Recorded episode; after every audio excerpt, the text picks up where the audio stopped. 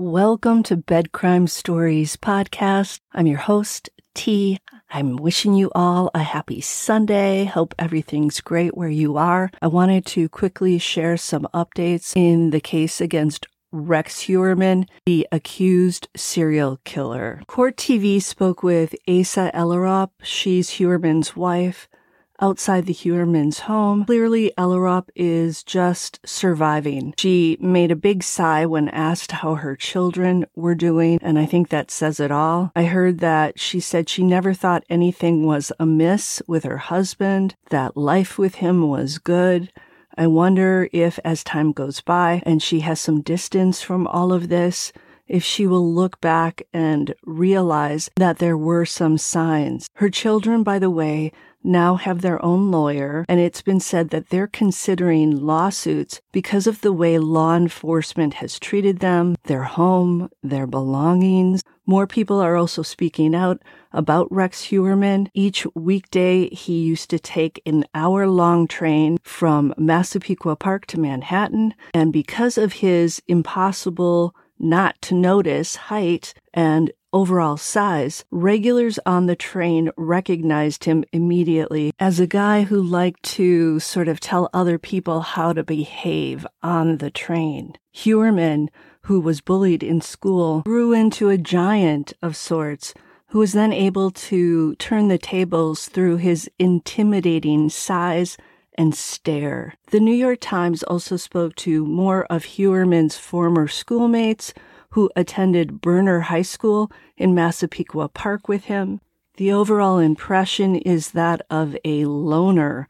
The article reads, quote, Heuermann was a reclusive teen at Berner's margins, sidestepping hallway society, a stranger to the cool kid cafeteria tables. The schoolmates who remembered Heuermann said that his face has hardened over time and his once gawky frame is now hulking. They noticed that his goofy eyeglasses are gone, but he still has his mop of hair. Some of the classmates described him as a victim, but one with a mean streak. They said his home life was difficult, but his school life was worse. He was a loner and also a target. The Berner High School was described in the article as a squat tan brick structure on the edge of town that 40 years ago students traveled to by their Schwinn bikes or Camaros. The article says, quote, and its social groups had rituals. The jocks took trips to the beach and hung out at All American Hamburger Drive-In. The burnouts had Zappa Woods, which was described as a leafy hideaway where they could smoke weed and blast Led Zeppelin and the Doors, my kind of music. However, Rex Heuermann didn't fit in with either of those groups. He was unathletic and uncool and remained an outcast. Surprisingly, Heuermann joined the drama club, as a stagehand, after graduation, Rex continued to be distant from his former classmates. That's not surprising if he wasn't really accepted. Why would he want to go to reunions, join the Facebook groups? Of course, while these events were going on, Heuermann allegedly was busy contacting escorts and allegedly doing in at least three of them that we know of. The article went on to say that Rex's struggles started early he grew up with three older sisters and one younger brother, Craig. His father, Ted, was an aerospace engineer who enjoyed specialty woodworking, a hobby Rex picked up, although by the two by fours holding up the front porch of the home, he doesn't look like a very artful woodworker. A classmate said Rex clashed with his father, who was tough on him for not being a go getter and in response, Rex acted out. One time he got caught shoplifting, and his father Ted died right when he was on the cusp of moving from a young boy to an adolescent. After the father's death, all five kids were raised alone by their mother, Dolores, who is still alive and now 93 years old. Another friend said Rex preferred to stay home during high school and opted out of a social life. The classmates also said Rex didn't have the social skills to hold a conversation and was a weird character. After graduating, Rex spent several years doing part time cleaning and maintenance at Jones Beach, which is several miles west of Gilgo Beach. He also frequented Tobay Beach. Note that some of the dismembered remains of the newly identified Jane Doe number 7 an escort named Karen Vergata were found along Tobay Beach on Fire Island, namely her legs, which had several distinctive scars on her left ankle. Other remains were found on Gilgo Beach, namely her skull. Vergata's torso and her hands were never found. Could Heuermann's part time job at Jones Beach have enabled him to familiarize himself with all of these beaches and islands? And does this hint at Heuermann possibly being the person who did in Vergata? He later went to college at New York Institute of Technology on Long Island to study architectural technology. At some point, he started his own business in Manhattan as an architectural consultant. He bought his family home from his mother in the 1990s, and one neighbor Heuermann spoke to was Etienne de Villiers. Villiers' immaculate house is next to the Heuermann's not so immaculate house. De Villiers has said he only had passing conversations with Heuermann a few minor conflicts. One time he had to tell Rex to stop staring at his wife who was sunbathing in the backyard. Rex apparently was looking over the back fence. Villiers was described as watching Heuermann raise his kids to be as isolated as he was in the same rundown house. De Villiers said that when Heuermann's daughter Victoria got her driver's license, he wanted to tell her to get in her car and drive and never come back onto Fire Island Jane Doe number seven, who we know I just told you was finally identified. Here's how the story goes.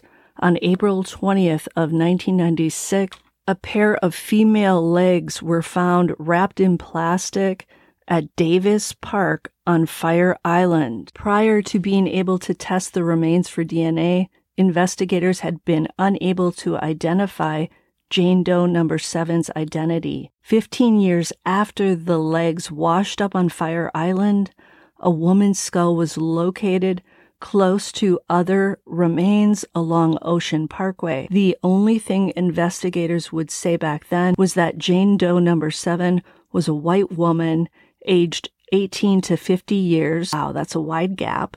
Who had several scars, including evidence of surgery on her left ankle.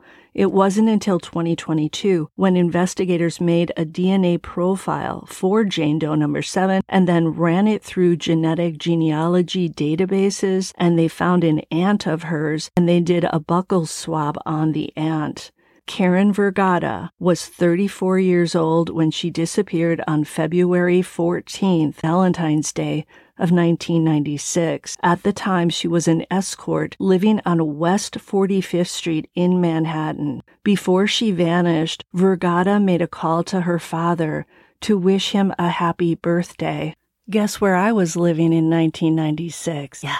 Manhattan on West 51st Street. That's very scary to think how close I was to Karen Vergata. Again, a plastic bag containing Vergata's legs was uncovered at Davis Park on Fire Island's Blue Point Beach on April 20th, 1996. Investigators back then were unable to identify the victim due to the remains condition and a lack of technology. Then, 15 years later, a woman's skull was found at Tobay Beach along Ocean Parkway near Gilgo Beach, which investigators believe was linked to Jane Doe number 7. They believed it, but they couldn't prove it at least not until 2022 when a DNA profile was created, and that's when it was entered into the genetic genealogy databases and the match to Vergata's aunt popped up. Finally, Jane Doe number seven had her name back. Karen Vergata. What I find so strange about this case is that she had called her father just before she went missing, and yet no one ever reported Karen officially missing to the police. Why was that? That delayed them figuring out who she was. Remember, her legs washed ashore on Fire Island in 1996 in April. She disappeared in February of 1996. It's possible they could have made a connection through the unique scars on her ankle from what appeared to be ankle surgery. I can tell from the photo of Karen that's been shared that as a child, she was well cared for, at least if we consider the way her hair was styled in ponytails with matching ribbons to the plaid outfit she was wearing. That look was very popular for young girls in the 70s. So we still don't know, though, who exactly the police believe harmed Vergata.